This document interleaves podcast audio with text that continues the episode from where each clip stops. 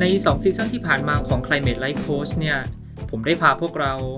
สำรวจประเด็นทางสิ่งแวดล้อมผ่านมุมมองทางจิตวิทยานะครับ ตั้งแต่คำถามง่าย ๆว่า เราจะรักโลกแบบไม่ต้องสมบูรณ์แบบได้ไหม หลังจากนั้นเราก็ไปสำรวจในภาคธุรกิจ การทำธุรกิจเพื่อความยั่งยืน กิจกรรมนันทนาการอย่างเช่นการทำสวน หรือแม้กระทั่งทางการแพทย์อย่างเช่นโรคขัดธรรมชาติในเด็ก ในซีซั่นต่อมา เราก็มาสำรวจคำถามที่ว่าทำไมการมีพฤติกรรมที่เป็นมิตรต่อสิ่งแวดล้อมเนี่ยมันถึงท้าทายแล้วก็ยากขนาดนี้ จึงเป็นคำถามหลักที่เราจะมาสืบเรื่องสิ่งที่เรียกว่า ระยะห่างทางจิตวิทยาหรือว่า psychological distance เนาะมันมีกำแพงทางจิตใจอะไรบ้างที่กั้นขวางเราไม่ให้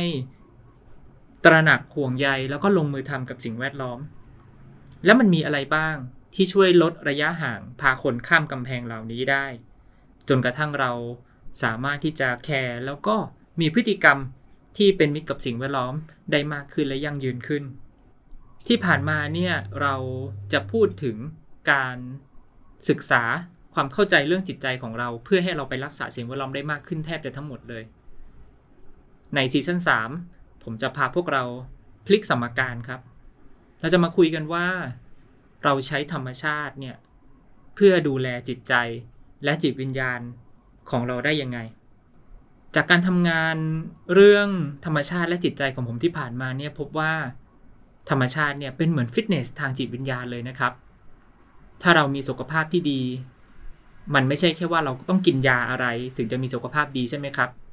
หมอหรือว่ากูรูด้านสุขภาพจำนวนมากเนี่ยทุกคนก็จะแนะนำว่าเราควรจะต้องปรับพฤติกรรมตัวเอง ถ้าเป็นสุขภาพกาย การกินอาหารที่สมดุล พักผ่อนเพียงพอออกกำลังกายสม่ำเสมอ ก็จะทำให้เรามีสุขภาพร่างกายที่ดี แต่พอมาถึงสุขภาพทางจิตใจ เราก็ควรจะมีพฤติกรรมที่จะทำให้จิตใจเราเนี่ยhealthy อยู่เสมอได้เช่นกัน ผมพบว่าธรรมชาติก็ช่วยสิ่งนี้ได้ครับ และผมสามารถบอกได้เลยว่า ธรรมชาติก็เป็นฟิตเนส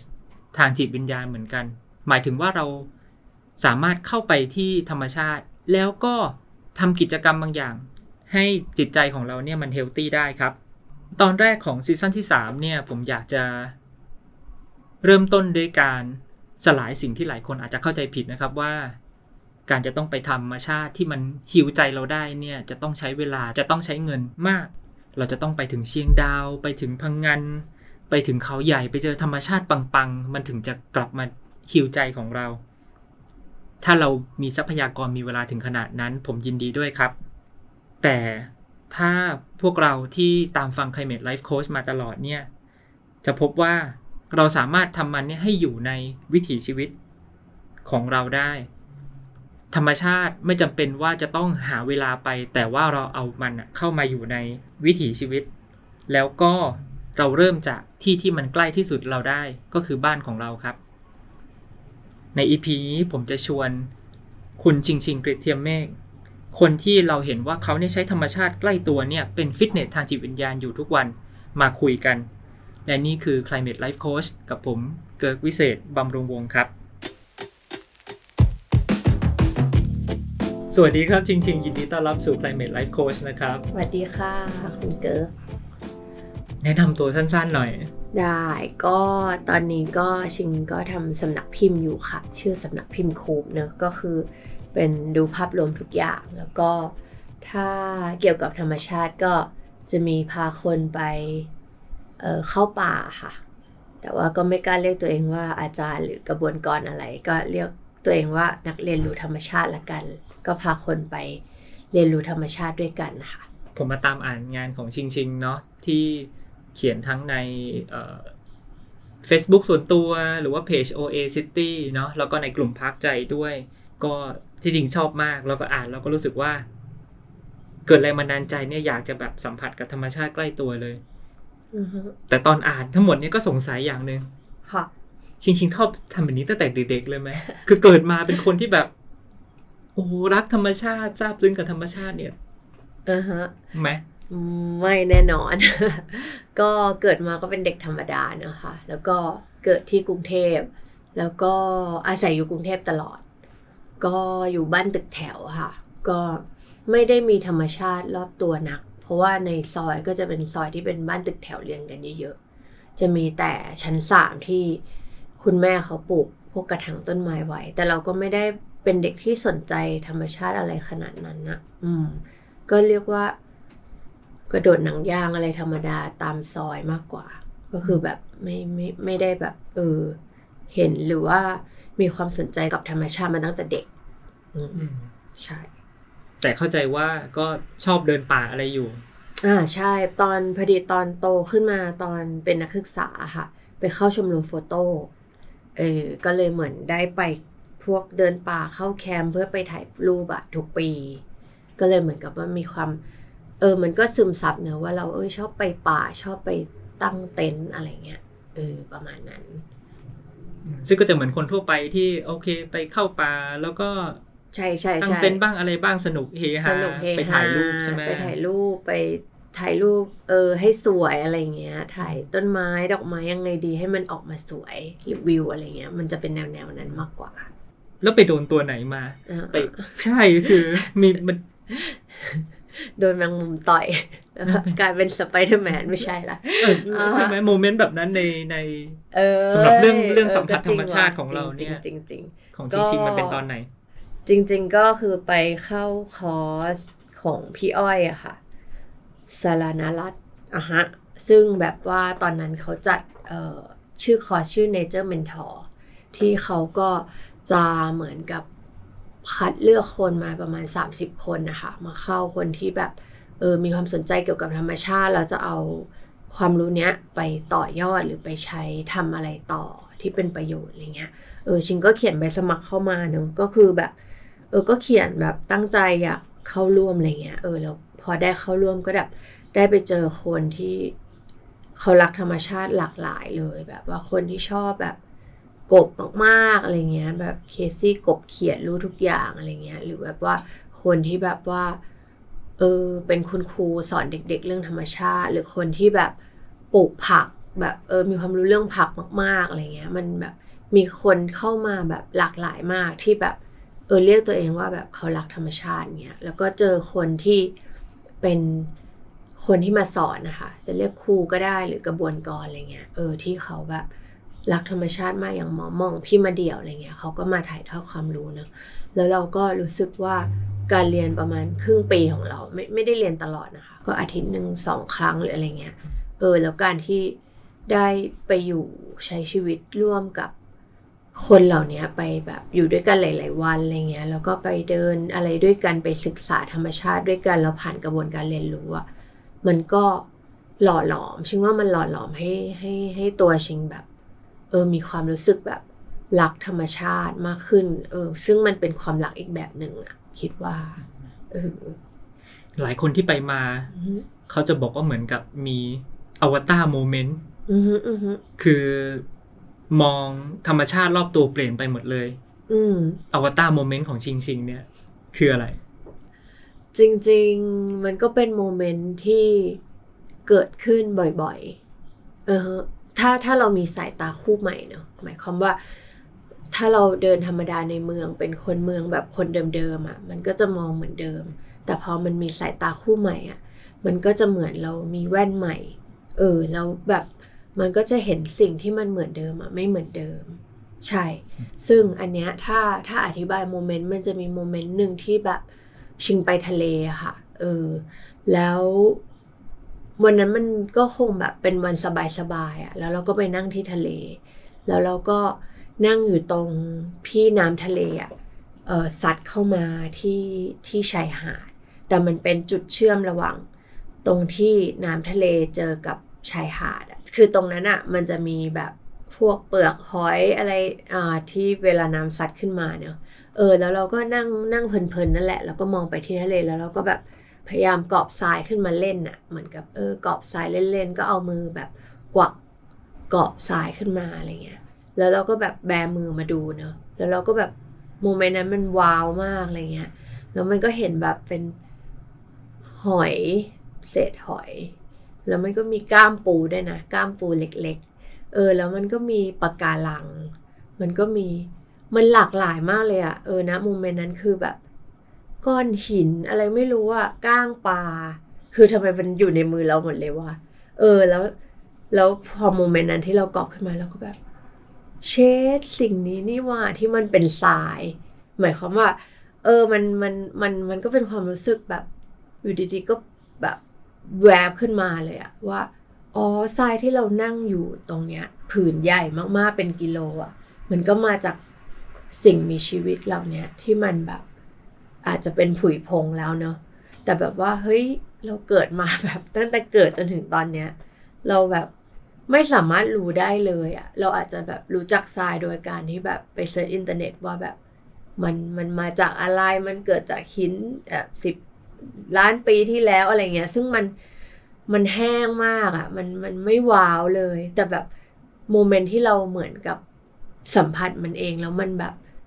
รู้เองอะ่ะ มันแบบ ไอ้ที่ตอนนั้นมันแบบขอโทษขอคำมันอาจจะไม่พอ มันโคตรแบบว้าวเลยว่าแบบ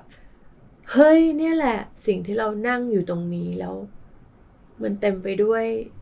สิ่งมีชีวิตที่ใต้ก้นของเรา ใต้เท้าที่เราเหยียบอะ่ะ มันมีชีวิตเป็นล้านล้านสิบล้านร้อยล้าน เท่าไหร่ก็ไม่รู้แล้วมันแบบ มันเห็นความมหัศจรรย์นั้นแบบพริบตาเดียวอะ่ะ เออ แล้วมันเกิดเองแล้วมันก็แบบมันเป็น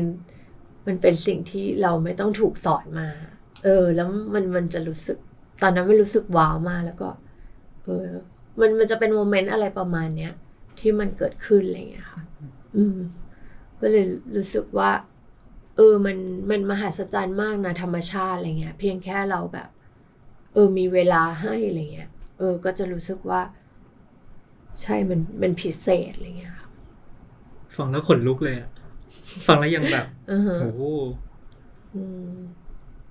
นั้นเราเราสามารถที่จะมองสิ่งเดิมได้แบบ ไม่เหมือนเดิมได้จริง ๆอะใช่ใช่ใช่ไม่เหมือนเดิมได้จริง ๆ ใช่ พอพอชิงชิงได้ได้เนาะไปเข้าค่าย Nature Mentor มาเนาะค่ะแล้วก็ได้มากลับตอนที่กลับมาเนี่ยเราเราฝึกการเข้าหาธรรมชาติยังไงอะอืม คือเข้าใจว่าจริง ๆ ก็ไม่ได้ทำเนี่ยไม่ไม่ได้กำทรายอย่างเงี้ยแค่ครั้งเดียวแต่ว่าจริงก็ได้ทำอย่างเงี้ยกับกับสิ่งต่างๆ ที่เป็นธรรมชาติใช่รอบบ้านไปด้วยใช่ไหมใช่ใช่จริง ๆ พอกลับมา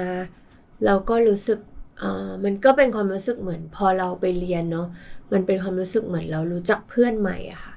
เออแต่ก่อนเราอาจจะรู้ว่า โอเค ธรรมชาติมีอยู่รอบตัว ท้องฟ้าอากาศน้ำ แต่เรารู้สึกว่าเพื่อนคนเนี้ยเราไม่ได้รู้จักเขามาก เราอาจจะรู้จักเขาจากหนังสือเรียน ว่าน้ำมีเอา H2O แบบมันมันเราไม่ได้รู้จักเขาแบบจากตัวเราอะแต่พอเราแบบรู้จักว่า เอ้ยเพื่อนคนนี้เขา มันเริ่มเข้ามาในตัวเราอะเราก็เลยแบบว่า เออเริ่มเริ่มสังเกตดอกไม้ที่บ้านอะไรเงี้ย สังเกตแบบว่าน้ำค้างสังเกตอะไรเงี้ย พอมันสังเกตไปเรื่อยๆ มันก็มันเหมือนเพื่อนเนาะพอเราใช้เวลาพูดคุย กินข้าวด้วยอะมันก็จะรู้สึกว่าอ๋อเราเรียนรู้เขามากขึ้นอีก เขาก็รู้จักเรามากขึ้น หมายความว่าชิงรู้สึกว่าเออพอสังเกตนกตอนเช้าอะนกเขาก็รู้จักเรานะเขาจะรู้ว่าเจ้าคนเนี้ยหกโมงเช้าจะออกมา เออ แล้วเขาก็จะเห็นเรา เราเห็นเขา มันเหมือนมันการเป็นการเรียนรู้ไปด้วยกันอะไรเงี้ย เออ แล้ว แล้วชิงว่ามันเหมือนการยกน้ำหนัก ที่แบบ ตอนแรกเราอาจจะแบบอ่อนเปรี้ยเออ แต่ว่าถ้าเราแบบยกหนึ่งโล อีกเดือนหนึ่งเรายกสองโลอะไรเงี้ยกล้ามมันก็ต้องขึ้นใช่ปะก็เลยคิดว่าการฝึกธรรมชาติที่มองเห็นสังเกตธรรมชาติอะก็เหมือนกัน เออ ถ้าเราทำทุกวันอาจจะแบบ เริ่มมองจากเมฆก็ได้ง่าย ๆ เงยหน้าขึ้นแล้วมองอืมวันแรกมันอาจจะแบบอืมแล้วไงก็สวยดี เออแต่วันต่อมาในรายละเอียดอะอยู่ดีๆ มันก็จะเพิ่มขึ้น แล้วเราก็จะ เออมันมันเป็นไปเองอะอืมมันเหมือนกับเราจะชาร์ปขึ้น เราจะละเอียดขึ้นลึกขึ้น แล้วก็แล้วมันจะไม่ใช่แค่ตาเนอะมันก็จะเป็นทั้งหมดอะไรเงี้ยจบเอออ่าเออพอเราได้สังเกตได้ลึกซึ้งกับมันมากขึ้นนะอืมชิงชิงพบว่าตัวเอง เปลี่ยนไปยังไง เปลี่ยนไปยังไงใช่ปะอื มมันช่วยเราแบบเออมันช่วยเรายังไงบ้าง อ๋อโอเค อย่างแรกเลยก็คิดว่าช่วยให้เราสงบนะ เหมือนกับไม่อยากไปไหนเลยอะอยากอยู่บ้านช่วยประหยัดเงินด้วยเออ เพราะว่าแบบรู้สึกว่าความสุขมันอยู่ตรงนี้แล้วอะหมายความว่าพอมีธรรมชาติอยู่อยู่ในบ้านเนาะก็รู้สึกว่ามันมันเพียงพอแล้วอะมันไม่ไม่ได้ต้องการอะไรเพิ่มเติม อันนี้ว่ามันดีมาก เพราะว่ามันเหมือนกับมันมันจบแล้วมันพอแล้ว แล้วมันก็เป็นความสงบที่มันง่ายแล้วมันก็สุขแบบเบาๆอะ ซึ่งมันมันไม่ต้องแบบไปแสวงหาความสุขอย่างอื่นอย่างแบบ ไปเที่ยวในที่ว้าวๆอะไรเงี้ย เออ มันมันเป็นความสุขที่มันง่ายแต่มัน เออพูดไม่ถูก จริง ๆ เข้าหาธรรมชาติทั้งตอนที่ตัวเองแบบ โอเค วันธรรมดาวัน happy แล้ววันยากๆอะจริง ๆ เข้าหาธรรมชาติด้วยไหมเข้าด้วยค่ะ ถ้าวันไหนเครียดมากก็จะหยุดพักแล้วก็เดินไปเก็บใบไม้ คือเราอาจจะมีส่วนมอดหมายความว่ามันเล็กๆเองนะเท่าโต๊ะเท่าโต๊ะอันเนี้ยเมตรคูณเมตรอะเออจะเป็นแบบมอดที่เราชอบ แล้วใบไม้ต้นลำซำมันจะเป็นใบเล็กตกลงมา แต่เวลาเราเครียดหรือไม่เครียด แต่เวลาเครียดก็จะไปเก็บใบไม้ออกจากมอด เออเหมือนกับพอค่อยๆเก็บความเครียดมันก็จะบรรเทาลงอะไรเงี้ยเออก็จะแบบรู้สึกว่าสงบมากอืมชอบจังที่ตั้งแต่ที่ชิงๆ บอกว่าเหมือนเราเหมือนเรายกเวทอะใช่ไหมเริ่มเริ่มจากยกหนึ่งกิโลแล้วก็ยกสองกิโลอืมตอนนี้ตอนนี้เริ่มอยากรู้แล้วว่าไอ้กิโลแรกอะเออทำยังไง ยกยังไง เอออยากจะไปยกเวทแบบชิงๆบ้างอะเออ จริงเริ่มจากเริ่มจากยังไงก่อนดีๆ อันเนี้ยจริงๆ ถ้าพูดตรงๆ ถ้าไม่ได้เข้า Nature Mentor อะก็ไม่รู้เหมือนกันนะว่ายกยังไง เออ เพราะว่าในในคอร์ส Nature Mentor เนี่ย ซึ่งตอนนี้มันไม่มีแล้วนะ เออ ซึ่งเขาก็สอนทักษะ แต่ชิงว่าเราแบบหมายความว่าเราโตมาแบบมนุษย์เมืองอะเออ ถ้าเราโตมาแบบอย่างแบบชาวอินเดียนแดงหรือแบบคนที่อยู่ต่างจังหวัดอะเห็นว่ามันไม่ต้องสอนนะว่า เพราะว่าเขาสามารถกระโดดน้ำเล่น แล้วก็แบบวิ่งบนทุ่งนาคันนาแล้วแบบจับปลาอะไรเงี้ยว่ามันโดยความเป็นมนุษย์เนาะมันก็เกิดจากธรรมชาติว่ามันมันจะซึมซับสิ่งเนี้ยไปเองแล้ว มันจะมีสายตานั้นเองเลยอะแต่ว่ามนุษย์เมืองอะเนี่ยชิงก็เกิดมาเป็นมนุษย์เมืองเมืองเมืองมากๆอะไรเงี้ย ซึ่งมันในเมืองมันก็มีธรรมชาติน้อยอะก็เลยคิดว่า มันจะง่ายกว่าถ้าเราแบบไปหาคนที่เหมือนมีเครื่องมืออันเนี้ยเราให้เราเข้าถึงได้ อืมอืมอืมถ้าถ้าพูดถึงการเรียนรู้ที่ผ่านมานะอืมน่าจะอธิบายแบบนี้ อืมเออ แล้วถ้าเป็นคนที่เนี่ยมีธรรมชาติ พอที่จะสังเกตได้รอบบ้านอืมแบบชิงๆอย่างเงี้ยอืมถ้าถ้าเหมือนให้ไกด์เลยอะอืมอืมอือืมมให้ไกลว่าทำยังไงเลยใช่ใช่ปะเออ ก็คิดว่าต้องใช้เวลาอืมหมายความว่าออกไปใช้เวลากับ ธรรมชาติเนี่ยแหละ เออ ซึ่งมันสำหรับคนเมืองอะ มันต้องใช้เวลาจริง ๆ นะเพราะเรายุ่งอะ เออ เหมือนกับ ถ้าเรารู้จักอยากรู้จักเกิร์กอย่างเงี้ยเราจะแบบต้องนัดกินข้าวอะ สมมติแบบเฮ้ยไปกินข้าวกันป่ะหรือต้องคุยกัน มันก็เหมือนกันนะถ้าเราอยากรู้จักใครสักคนเหมือน ถ้าธรรมชาติก็คือสมมติแบบเวลาน้อยจริงก็แบบสิบนาทีสิบห้านาทีอะไรเงี้ยเออ อย่างเราเราก็จะแบบตื่นเช้ามาเราจะทำเลย เหมือนกับเปิดประตูออกไปดาดฟ้าแล้วเราก็จะแบบ เออเอาตัวไปอยู่กับธรรมชาติเลย ซึ่งธรรมชาติดาดฟ้าเราก็จะเป็นกระถางต้นไม้นะเออ แต่มันก็จะมองขึ้นไปแล้วก็จะเห็นแบบท้องฟ้าอะไรเงี้ยเออก็จะเราก็จะใช้เวลามองแล้วตอนเช้าๆมันก็มีนกเนาะเออนกมาแบบบางวันก็นกเขาบางวันก็นกกระติดอะไรเงี้ยก็แล้วแต่ก็จะแบบดูว่ามันทำอะไรบ้าง เออพอดูไปเรื่อยๆอย่างเงี้ยมันก็จะแบบรู้เองนะ คือบางวันจะรู้เลยว่ามันเรียกคู่ บางวันจะแบบคุยกันใช่ไหมบางวันก็จะรู้สึกว่าแบบทำไมคุยกันสามเผ่าพันธุ์อะไรเงี้ยเหมือนเออเหมือนกับมีนกสามแบบอะไรเงี้ย พอเห็นอย่างเงี้ยก็จะแบบมีความอยากรู้ว่า เฮ้ย แล้วเราจะเรียนภาษานกได้ปะวะ มันก็จะแบบอยู่ดีๆ จากแบบแค่แบบว่าดูเมฆอะเออ มันก็จะมีรายละเอียดคือธรรมชาติรายละเอียดมันยิบมากอะ คือให้เรานั่งทั้งวันมันก็จะแบบศึกษาไม่หมดอะไรเงี้ยแล้วเราก็รู้สึกว่ามนุษย์มันก็มีความอยากรู้หรือแบบต่อมเราอะไรสักอย่างอะเออมันก็จะสนุกเหมือนเราเป็นเด็กๆอะเออเราก็จะสนุกไปกับธรรมชาติไปเอง พอ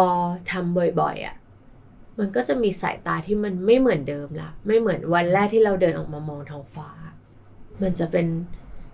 เออ มันจะเป็นเหมือนยกเวทอะแล้วเราก็จะเรียนรู้เพิ่มขึ้นด้วยเพราะเราก็จะไปเสิร์ชว่า พอเราไม่รู้ว่านกอะไรเราก็จะถ่ายใช่ปะเราก็ไปลงใน Facebook ถามพี่ๆว่านี่นกอะไรพอมีคนมาตอบเราก็จะไปเสิร์ชอีกว่านกอันเนี้ยมันเป็นนกถิ่นหรือนกที่มันมาแค่ชั่วคราว มันนิสัยยังไงมันคือมันกลายเป็นว่าพอเรารู้จักเหมือนเรารู้จักเกิร์กอะเออ เรารู้ว่าเกิร์กชอบอะไร เราก็จะไปหามา บางทีหามาให้ด้วยซ้ำเช่นทำกรงนกให้ เออ หรือบางทีก็แค่แบบอยากรู้ว่าเฮ้ยแล้วเธอนิสัยยังไง ฉันจะเจอเธอได้อีกยังไงอะไรเงี้ยมันเหมือน up step มัน up ไปเองอะเออซึ่งทั้งหมดนี้สามารถเกิดได้แค่เราให้เวลากับเขาแค่สิบถึงสิบห้านาทีต่อวัน ใช่ ก็คือแล้วก็นั่งเกิดได้สังเกตอ่า นั่งสังเกตใช่ไปสังเกตนิดเราคิดเรื่องงานด้วยได้ไหมสมมุติว่าคนมาแบบโอ้แบบเออโอ้เอองานหนักเลยงานหนักเลยมานั่งสัมผัสธรรมชาติแต่ใจใจใจใจใจยังคิดเรื่องงานอยู่อย่างเงี้ย จริง ๆ มันก็ห้ามยากเนอะถ้ามาอืมเป็นอย่างนั้นชิงว่ามันก็ต้องเป็นอย่างนั้นน่ะ แต่ว่าอืมถ้านั่งไปสักหน่อยอะอืมธรรมชาติเขาเขาก็เป็นอย่างนั้นน่ะ แต่เขาก็จะดึงดูดเรา คืออมบางทีบางแว็บเราก็จะแบบ เฮ้ย น่ารักว่ะ แล้วเราก็จะหลุดจากงานเราไปแบบหนึ่งแต่ยิงว่าช่วงแรกมันก็เป็นอย่างนั้นแหละอืมแวบไปแวบมา แต่ว่ามันก็เหมือนเราคุยกับเพื่อนแหละ มันก็แวบคิดนู่นคิดนี่แต่สุดท้ายถ้าเราคุยบ่อยๆอะเดี๋ยวมันก็จะสนิทกันขึ้นไปเองมั้งอืม อืมอืมนึกถึงเหมือนที่ทิงชิงชอบพูดว่าออกเดทกับธรรมชาติเนาะเออเออใช่ใช่ใช่ไหมเหมือนทุกวันก็คือให้เวลาสิบถึงสิบห้านาที ใช่ออกเดทกับธรรมชาติอยู่กับเขาเต็มที่ใช่ อยากรู้เลยว่าพอออกเดทเสร็จอะเออเออเออที่แบบมาเขียนบทความอะไรอย่างเงี้ย คือจริง ๆ จบบันทึกตอนนั้นเลยหรือว่าเราอ๋อเรา reflect ตัวเองยังไงอะเออไม่ไม่จดตอนนั้นเลยค่ะ เออ เพราะว่าถ้าจดตอนนั้นมันจะไม่สามารถอะ มันจะแบบ distract สมาธิอะเขาเรียกว่าอะไรรบกวน เออ ก็จะอยู่กับโมเมนต์นั้นไปก่อน แล้วค่อยมาจดตอนหลังหมายความว่า วันนี้เราอาจจะไปรู้สึกอะไรใหม่หรือเจออะไรใหม่อะไรเงี้ยแล้วก็มาจดตอนหลัง เหมือนเหมือนตอนนั้นล่าสุดเคยนั่งดูความสวย รู้สึกว่าหยดน้ำมันสวยมากเนอะแล้วก็ถ่ายรูปไว้แล้วก็มาเขียนตอนหลัง พอเขียนแล้วก็มีอาจารย์เอเชียนี่แหละมาบอกว่า เอ้ยมันไม่ใช่น้ำค้างนะ มันเป็นอะไรนะ ที่ตอนนั้นทางวิทยาศาสตร์อะมันเป็นแบบเหมือนกันตัวออกมาจากพืชอะ ก็บอกอ๋อก็เราก็ได้เป็นความรู้ใหม่ แต่จริง ๆ นะ ตอนนั้นนะเราก็ไม่ได้มีความรู้อะไรเราเป็นเป็นแบบเราก็อยู่กับโมเมนต์นั้นมากกว่าหมายว่า เอาเอาตัวเอาใจเราอะอยู่นะตรงนั้นอย่างแท้จริงอะเออมันก็มันมันก็อาจจะไม่ต้องคิดว่าได้อะไรด้วยนะ อยู่ๆไปเดี๋ยว เดี๋ยวมันก็อะไรสักอย่างอะไรเงี้ยเออประมาณนั้นแต่ว่าถ้าตั้งข้อสังเกตคืออาจจะต้องอยู่คนเดียวด้วยนะ อืมสำคัญ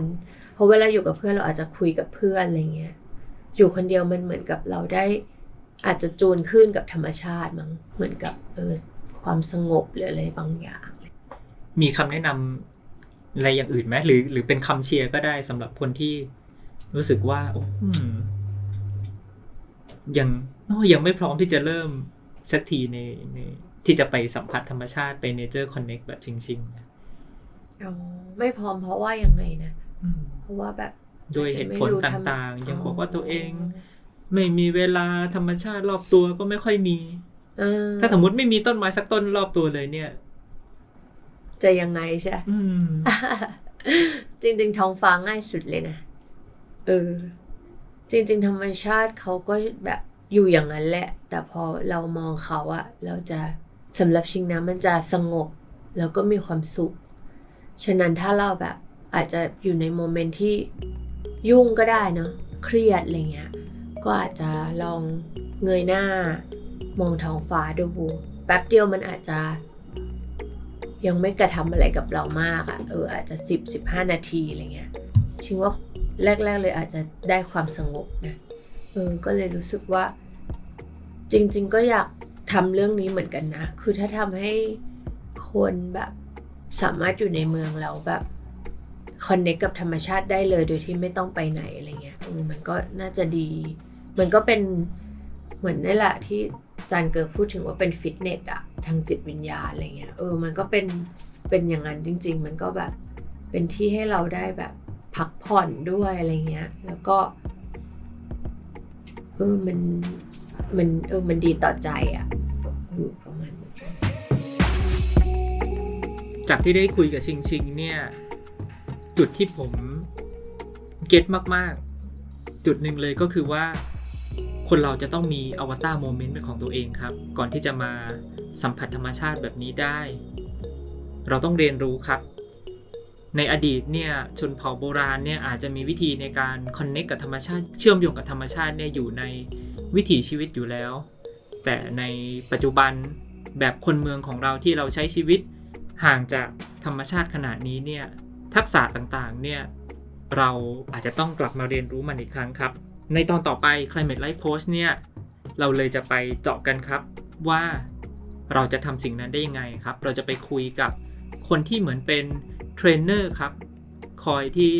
ชักนำนำพาให้คนเนี่ยได้มี avatar moment เป็นของตัวเอง สามารถกลับไปคอนเน c t กับธรรมชาติได้ โดยที่ที่เขาใช้คือสวนสาธารณะครับ ใน EP ต่อไปเราจะคุยกับผู้อยู่เบื้องหลังพักใจ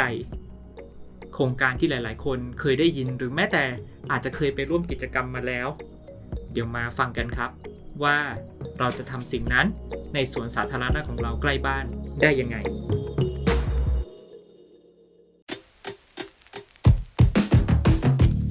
ขอบคุณที่ติดตามได้รับฟังครับ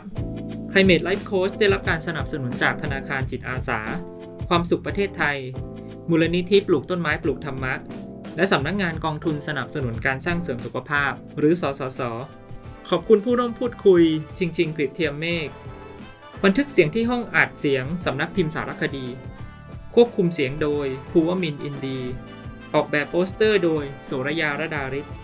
ดูแลรายการโดย ปรมินวัดนครบัญชา